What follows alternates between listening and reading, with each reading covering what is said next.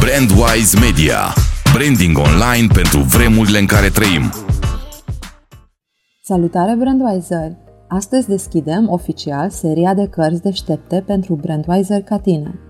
Ne-am propus oricum de la început ca pe toate canalele noastre media să promovăm tot felul de lucruri interesante, educative și atunci am zis de ce nu aș aplica și același lucru cu cărțile, având în vedere că îmi place să citesc atât de mult am citit uh, cărți interesante, citesc în continuare, de ce nu aș face un rezumat din ele și din asta poate să iasă și un podcast, un video, materiale din care până la urmă învățăm împreună pentru că și eu îmi reactualizez informațiile pregătind aceste materiale, iar tu poți să ai uh, parte de un rezumat uh, eficient din aceste cărți pe care le-am citit sau le citesc.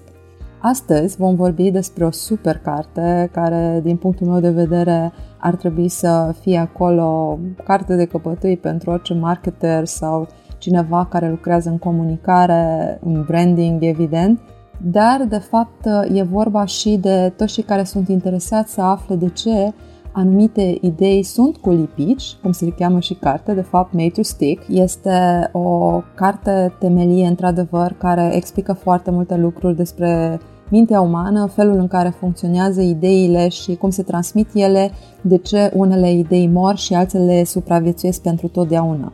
Vom începe cu sfârșitul pentru a te ajuta să memorezi mai bine pe parcurs cele șase puncte forte detaliate în carte. Există șase factori pentru ca o idee să aibă succes. Aceasta trebuie să fie simplă, neașteptată, concretă, credibilă, emoțională și sub formă de poveste. Cu siguranță că nu toate ideile le au pe toate cele șase, dar multe idei care au dăinuit în timp au aplicat în mod genial, intenționat sau nu, una dintre cele șase principii de stickiness. Faptul că o idee este extraordinară nu este un indicativ al succesului. Multe idei foarte bune mor încă de la început sau ajung uitate în sertare prăfuite. În contrast, avem idei mai puțin sclipitoare care devin incredibil de virale. Exemplele ar fi legendele urbane sau zvonurile de tot felul. Astăzi am putea adăuga aici și celebrele fake news-uri. Cu siguranță că dacă autorii scria această carte, astăzi ar fi inclus și asta în exemplele lor. Ei, în schimb, dau exemple precum zvonul despre bomboanele de Halloween, în care anumiți răufăcători ar fi pus o travă și lamă de tăiat. Zvonul ulterior a fost infirmat prin date de la poliție. Singurele două cazuri descoperite în acea perioadă au avut legătură cu membrii de familie, în principal direct cu părinții și nici de cum cu necunoscuți. Însă zvonul a fost suficient să altereze o sărbătoare și să bage în sperieți comunități întregi. O altă legendă urbană amintită este cu tânărul care așteaptă în aeroport și este abordat de o superbă tânără care îi face cinste cu o băutură și el este foarte fericit că a dat norocul peste el. Următoarea scenă este cu el într-o cadă plină de gheață și o notă lângă el pe care scrie să sune urgent la 112. Sună și spune situația în care se află, iar operatoarea îl pune să caute un tub în spatele lui. Tubul e găsit și operatoarea îl informează că a fost victima hoților de organe și că probabil a rămas fără un rinic. O legendă neconfirmată, dar suficient de impactantă pentru a traversa generații și state. Oare de ce astfel de povești se răspândesc precum păduchii și sunt atât de greu de stârpit? Secretul constă în două atribute. Sunt memorabile și oamenii nu se pot abține să nu le împrăștie mai departe. Asta înseamnă a avea lipici. Luând cele două calități ale unei idei și aplicându-le putem transforma o idee într-una populară și cu lipici. Un exemplu pozitiv de această dată vine de la un grup de activiști din domeniul sănătății care au vrut să atragă atenția asupra nocivității uleiului de cocos folosit în popcornul de la cinematograf și care conținea procente revoltătoare de grăsimi saturate. Mai exact, 37 de grame într-o cutie medie de popcorn. Nu e așa că cifra în sine nu te face nici să tresalți și nici să te pui să suni alți 10 prieteni ca să le spui asta. Te lasă rece. Chiar dacă îți spun că acea porție de popcorn conține grăsimi cât pentru o zi întreagă, chiar și așa.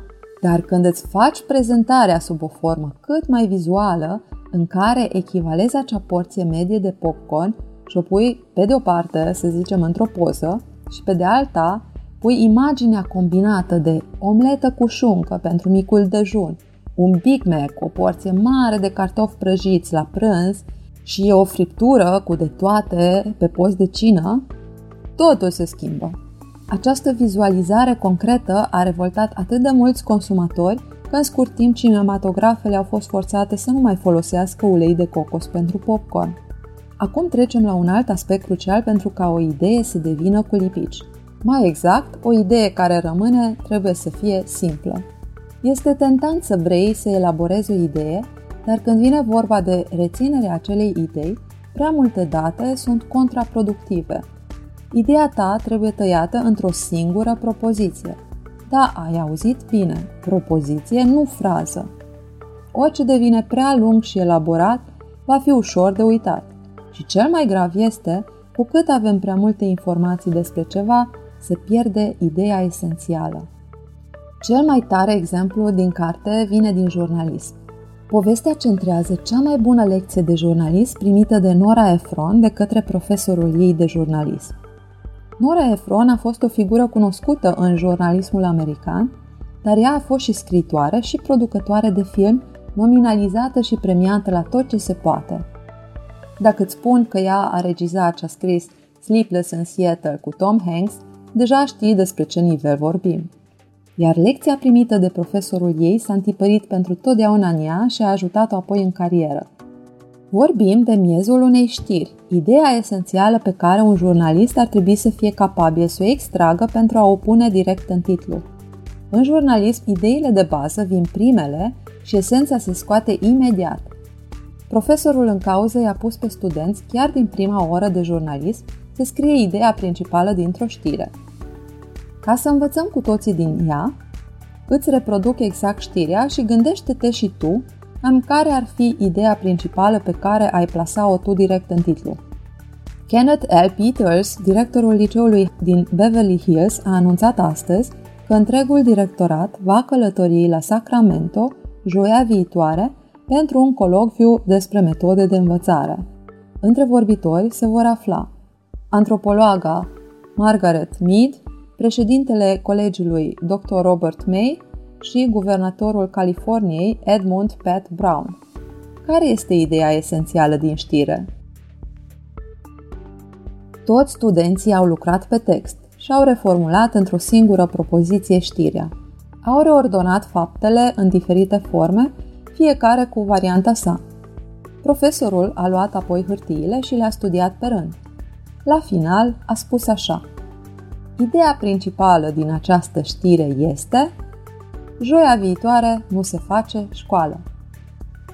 Momentul a fost atât de magic pentru Efron că nu l-a uitat niciodată.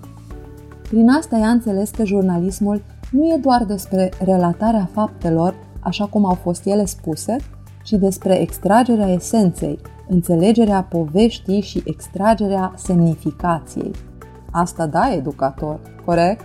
Arta de a simplifica este de a încapsula ideea esențială în așa fel încât oricine poate să o înțeleagă fără a-i schimba semnificația. Jurnaliștii știu că un titlu prost nu va genera atenția necesară. Următorul punct esențial despre o idee este că aceasta trebuie să fie neașteptată. Creierul preferă să meargă pe pilot automat ori de câte ori are ocazia pentru a salva energie. Asta înseamnă că adesea lăsăm informații să treacă pe lângă noi fără a le reține. Și asta se întâmplă pentru lucrurile etichetate ca fiind familiare sau așteptate. Când însă apare ceva neașteptat, creierul iese de pe pilot automat și trece pe pilot manual, ceea ce înseamnă că toată atenția este activată. Câți dintre noi nu am călătorit cu avionul și în momentul când ni se explică măsurile de siguranță, devine unul în care ne detașăm complet pentru că știm deja ce urmează. Însă dacă stewardeza ne spune că, deși există cel puțin 50 de moduri în care poți să-ți lași iubitul sau iubita, există doar 5 căi prin care poți ieși din acest avion. E, cu siguranță că multe urechi se vor ciuli. Este extrem de uzual pentru oameni să ignore tot ce înseamnă rutină, așa că o idee pentru a rămâne trebuie să fie prezentată sub o formă surprinzătoare pentru ca ea să fie reținută. Gaura de curiozitate Cele două mari provocări pentru a propulsa o idee la cât mai multă lume constau în captarea și menținerea atenției. Aici intervine curiozitatea. Oamenii trec prin viață pe pilot automat pentru că au convingerea că știu destul de multe deja pentru a merge înainte. Așa că ce poți să faci este să arăți încă de la început că există ceva important despre care ei nu știu nimic.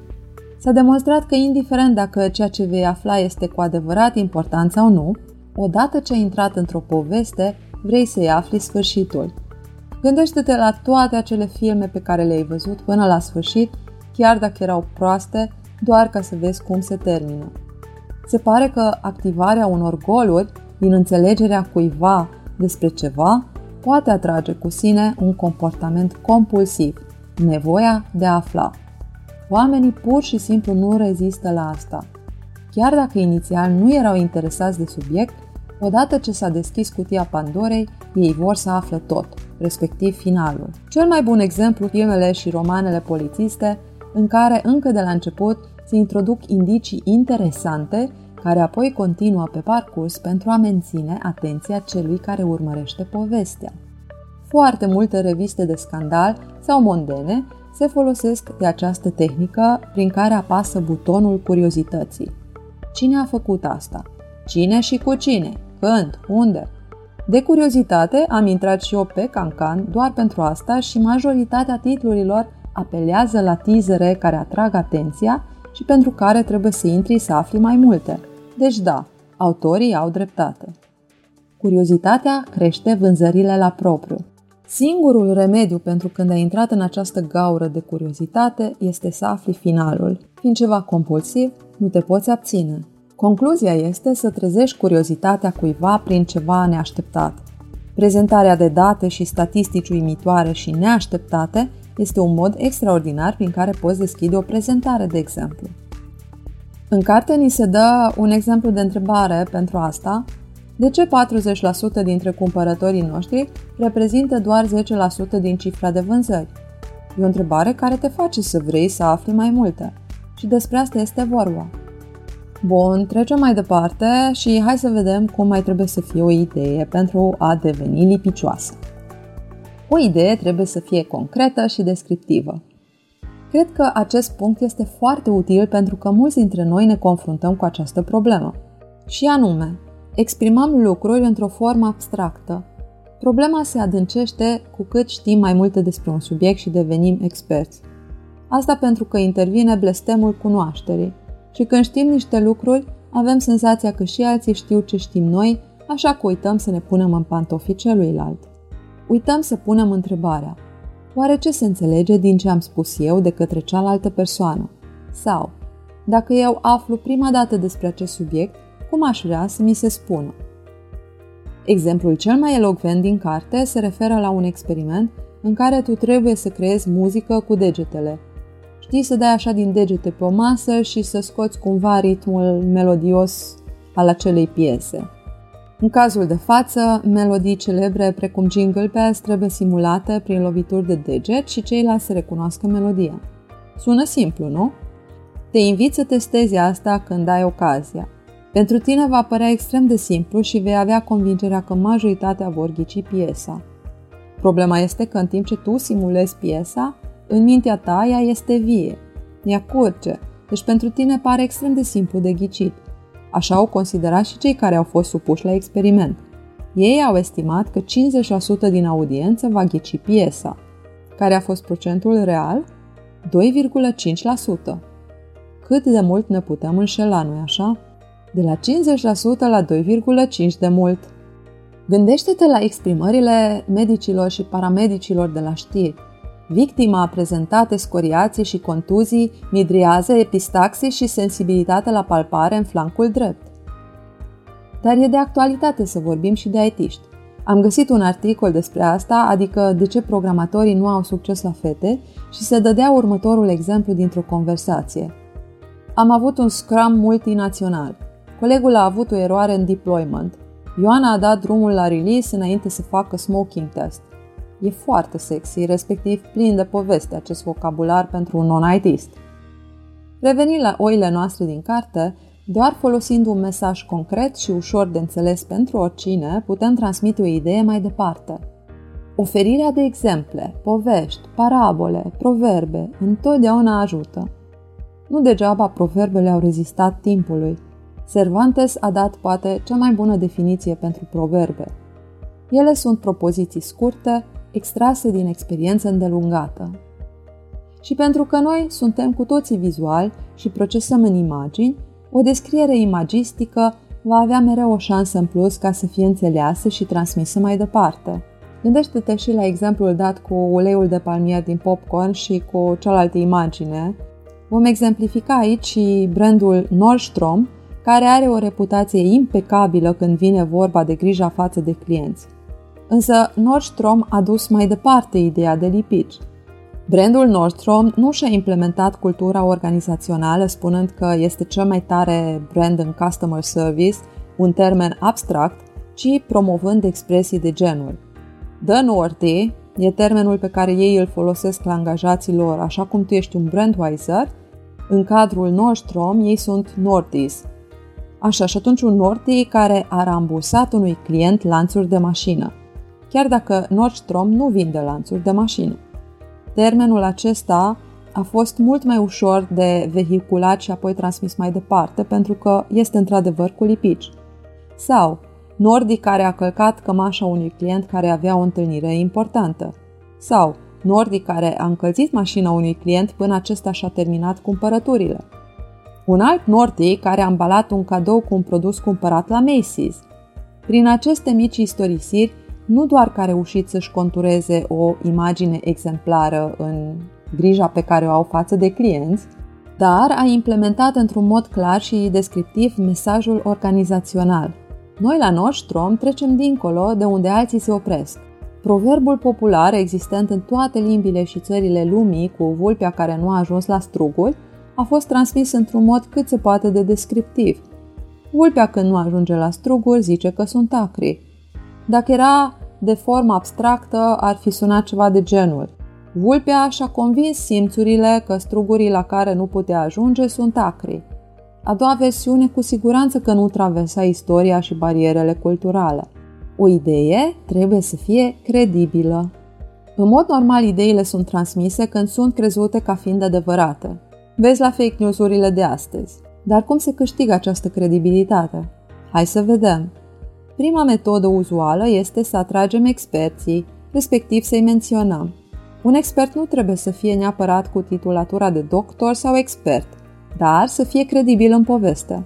Aici se dau exemple din lumea poveștilor lacrimogene în care avem de fapt contact cu victima unei boli sau povestea unei familii care s-a confruntat cu o situație și cum a depășit-o.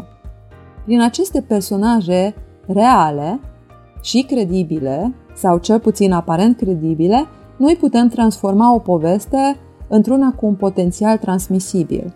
O altă metodă revine la date, statistici, cifre care au același impact de expert.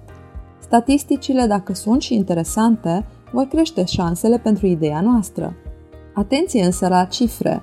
Când cifrele menționate sunt prea mari și nu le putem concepe cu ușurință, atunci se pierde impactul și forța mesajului. Datele trebuie să fie ușor de înțeles și vizualizat, altfel vor depăși sfera înțelegerii normale și facile.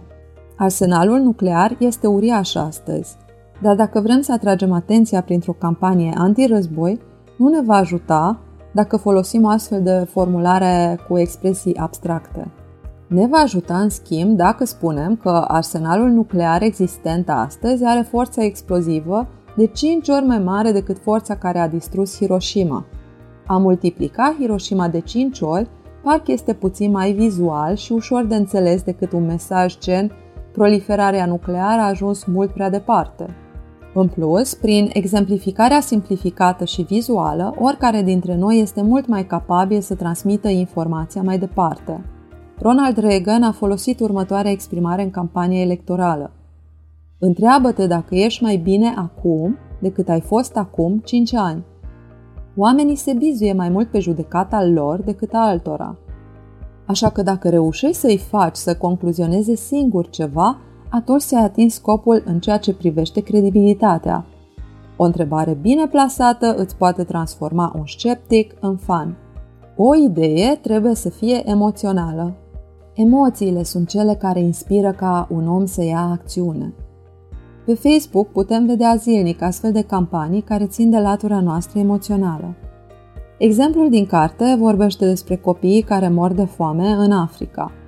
Într-o campanie în care spui cu cifre, date și statistici că milioane de copii suferă de foame, sunt malnutriți și cum zilnic mor unii dintre ei, vei atinge zona analitică a minții, dar care nu este înclinată spre acțiune, chiar dacă tu crezi acele cifre.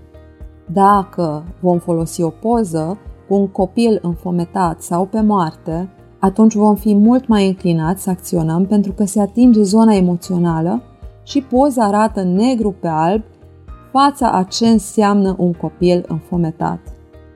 Orice comportament uman are în spate, în primul rând, forța emoțiilor care determină comportamentele noastre, apoi urmează partea rațională și apoi statisticile. Deci când dorești să chem la acțiune, trebuie să intri în zona emoțională, altfel nu vei reuși mare lucru. Și eu cu ce mă aleg?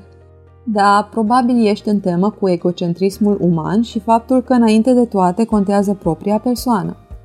Așa că întreabă-te cum poți să transmiți câștigul celorlalți dacă au contact cu ideea ta, respectiv produsul sau serviciul tău.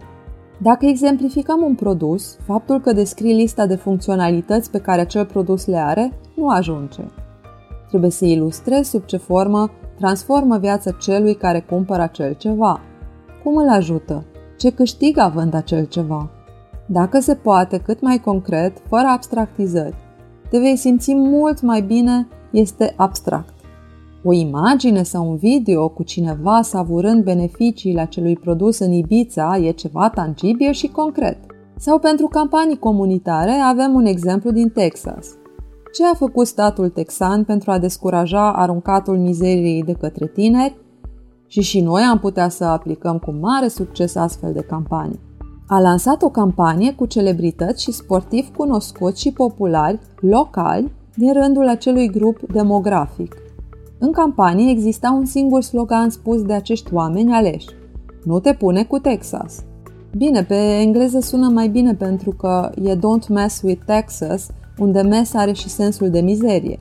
Pe român ar veni ceva de genul Nu mizerii Texas. Mesajul transmis către ei prin conectarea cu modelele lor a fost Un texan adevărat nu face mizerie. Foarte eficient. O idee trebuie să fie ca o poveste. O poveste este pentru creier precum un simulator de zbor. Ne lasă să intrăm în acțiunea poveștii și să ne imaginăm acolo, făcând diferite lucruri sau anticipând ce am face în diferite situații. Mulți când doresc să transmită mesaje fac exact pe dos, adică scapă de poveste în favoarea unor slogane seci și care nu stârnesc nimic în noi.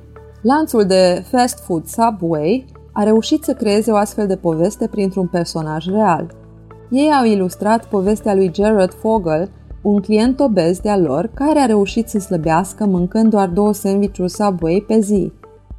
Din păcate, personajul care a fost imaginea Subway pentru 15 ani s-a dovedit a fi un pervers care în 2015 a fost închis pentru pedofilie și pornografie infantilă.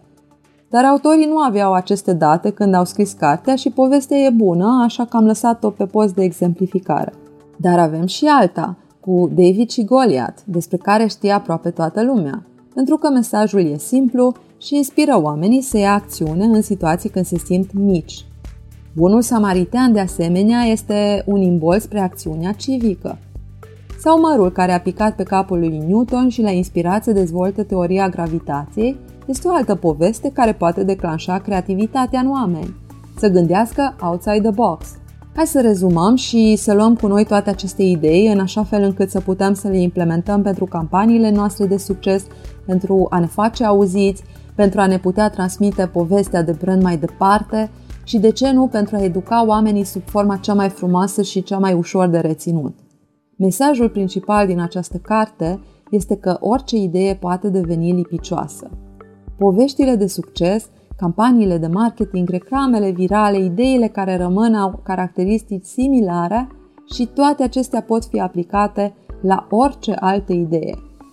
Ideea ta trebuie să fie simplă, găsești mesajul central, neașteptată, surprinzi oamenii atrăgând atenția, concretă, te asiguri că o idee poate fi reținută și transmisă ușor de alții, credibilă, prin care oferi această nevoie de a crede în poveste, emoțională, prin care faci oamenii să vadă importanța ideii și să o simtă, și să fie sub formă de poveste, ajutând oamenii prin puterea miraculoasă a poveștilor. Sper că ți-a plăcut această primă carte și rezumatul despre ea pentru că este plină de informații foarte interesante și foarte utile pentru noi, chiar și din postura de părinți, nu doar de marketer sau agenții de branding sau companii și așa mai departe. Este oarecum o esență a ideilor și a căilor de comunicare prin care noi reușim să creăm un mai mare impact asupra ceea ce vrem noi să transmitem. Îți sugerez să iei aceste șase atribute a ideilor lipicioase și să le implementezi începând cu astăzi în viața ta și vezi ce se întâmplă pentru că cu siguranță o să ai parte de multe surprize. Nu uita să rămâi alături de noi, să te abonezi pe canalele noastre social pentru că o să urmeze alte rezumate de cărți pe lângă tradiționalele noastre postări diferite cu idei, cu interviuri, cu branding la minut, o nouă serie care s-a lansat și lucruri pe care tu poți să le iei cu tine și le poți aplica de astăzi pentru a-ți îmbunătăți viața și calitatea vieții, de fapt. Unul dintre motivele noastre pentru care suntem peste tot ca să putem să ajungem la tine sub calea favorită a ta și felul prin care tu preferi să accesezi informația. Și cu asta mă retrag până data viitoare. Pe curând, Brandweiser!